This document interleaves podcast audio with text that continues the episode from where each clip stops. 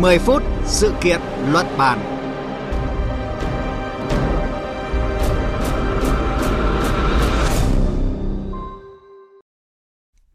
Biên tập viên Thanh Trường kính chào quý vị và các bạn đang nghe chương trình 10 phút sự kiện luận bàn của Đài Tiếng nói Việt Nam.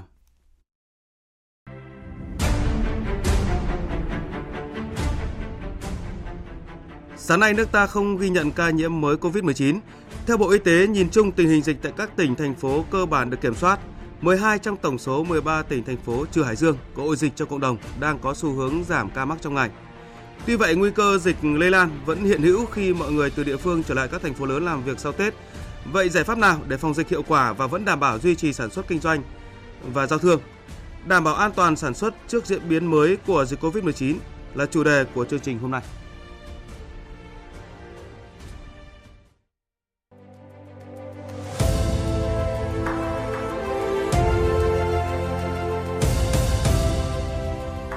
Cùng cảm nhận chiều sâu thông tin.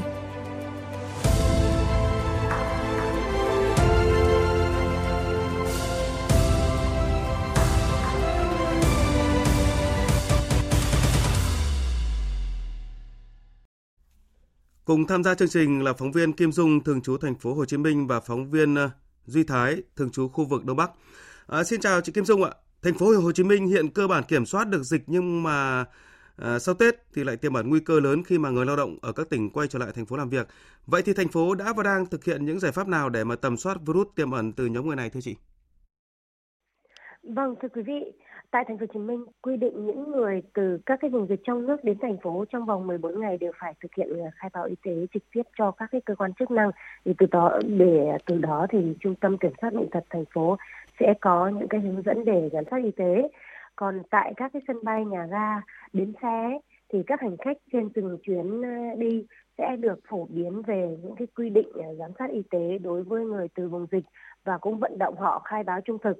Còn những cái địa bàn dân cư ấy, thì các địa phương cũng đã triển khai cho người dân về cái việc mà khai báo trung thực uh, cái hành trình của mình cũng như là tiến hành thực hiện các cái biện pháp theo à, hướng dẫn của cơ quan y tế đặc biệt là vận động người dân trong những cái khu phố là phối hợp với uh, các cái tổ giám sát về covid để phát hiện những cái đối tượng mà chưa khai báo y tế ờ, để thực hiện can thiệp kịp thời theo hướng dẫn.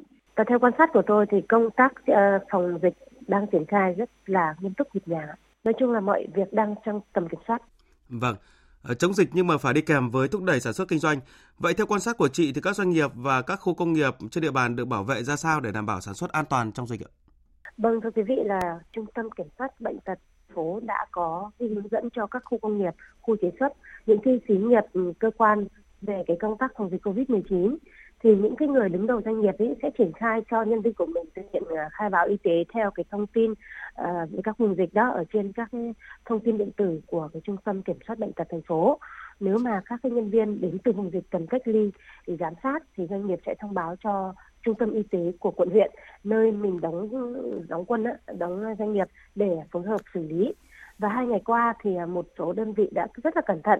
Sau khi mà thông báo cho cơ quan y tế quận huyện về cái lịch trình của nhân viên mình, thì còn cho nhân viên tạm thời tự cách ly tại nhà, chờ những cái kết quả xét nghiệm hoặc là hướng dẫn từ à, cơ quan y tế địa phương.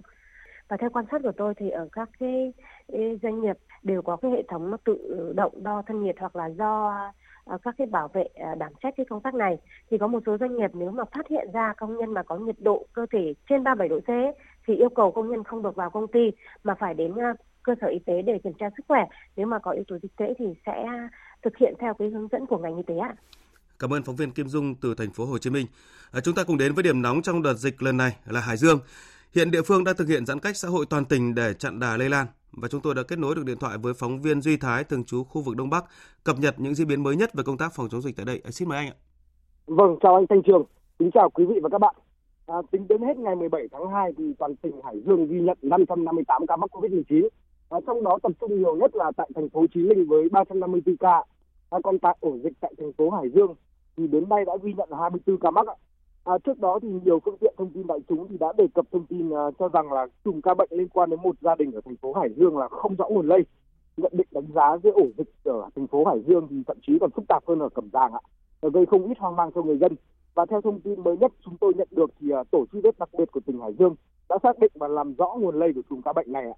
À, việc tìm ra nguồn lây của chùm lây nhiễm mới này là chiến công à, của lực lượng công an địa phương.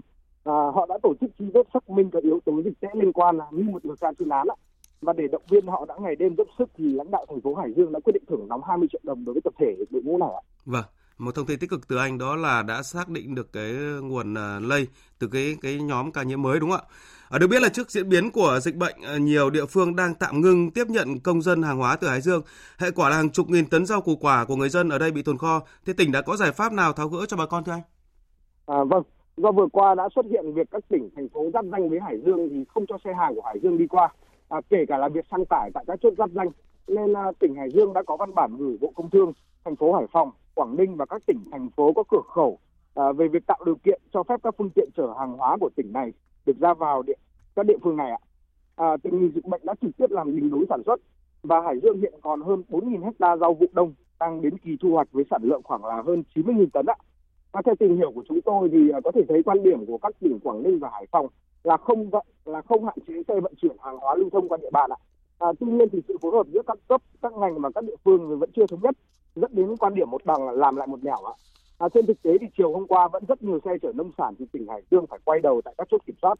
À, dù vậy thì à, bên cạnh những việc tạo điều kiện của các chốt kiểm soát của các tỉnh thành lân cận ạ, thì tỉnh Hải Dương cũng cần phải đảm bảo đầy đủ các yêu cầu về phòng chống dịch bệnh ạ, bao gồm cả người, phương tiện chở hàng hóa khi đi qua các chốt kiểm soát. Và có như vậy thì hàng hóa mới được lưu thông, kịp thời tiêu thụ, thông quan xuất khẩu theo đúng kế hoạch và hạn chế thiệt hại kinh tế cho dịch bệnh gây ra. Cảm ơn phóng viên Duy Thái với góc nhìn của anh từ tâm dịch Hải Dương.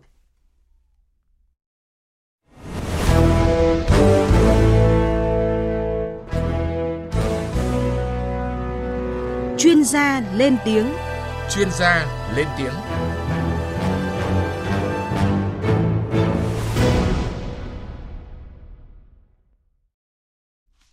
Thưa quý vị, nguy cơ lây lan dịch hiện vẫn còn nhiều, nhưng với những giải pháp mạnh và đồng bộ của chính phủ và các địa phương thì chúng ta có niềm tin rằng dịch sẽ được kiểm soát. Điều quan trọng là chống dịch nhưng không coi nhẹ à, nhiệm vụ sản xuất kinh doanh. Công xưởng không thể ngừng hoạt động. Mệnh lệnh đó trong bối cảnh dịch bệnh cũng giống như hình ảnh tay cày tay súng trong mưa bom bão đạn. Chúng ta vừa đoàn kết chống dịch nhưng chúng ta vẫn phải duy trì cuộc sống và đảm bảo sức khỏe của nền kinh tế.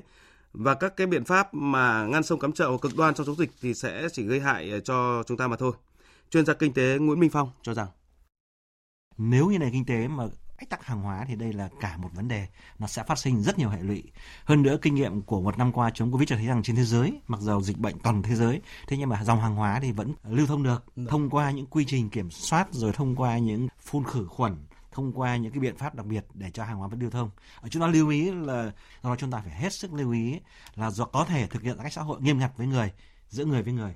Nhưng mà về hàng hóa thì cần phải cho lưu không? Cơ quan địa phương cũng như là các quan chức năng trung ương nên có một cái quy trình hóa chuẩn về vấn đề giao nhận hàng phổ biến và coi đó như là một cái quy trình chuẩn quốc gia để cho các nơi yên tâm à, cũng như để đảm bảo sự tuân thủ nghiêm túc các cái quy trình giãn cách cũng như là các cái biện pháp phòng ngừa khác để nó đảm bảo giữa cả hai mục tiêu. Tới đây thời lượng của chương trình 10 phút sự kiện luận bàn cũng đã hết. Chương trình do biên tập viên Thanh Trường biên soạn và thực hiện với sự tham gia của phóng viên Đài Tiếng nói Việt Nam thường trú thành phố Hồ Chí Minh và khu vực Đông Bắc. Chịu trách nhiệm nội dung Nguyễn Vũ Duy. Xin kính chào tạm biệt và hẹn gặp lại quý vị và các bạn khung giờ này ngày mai.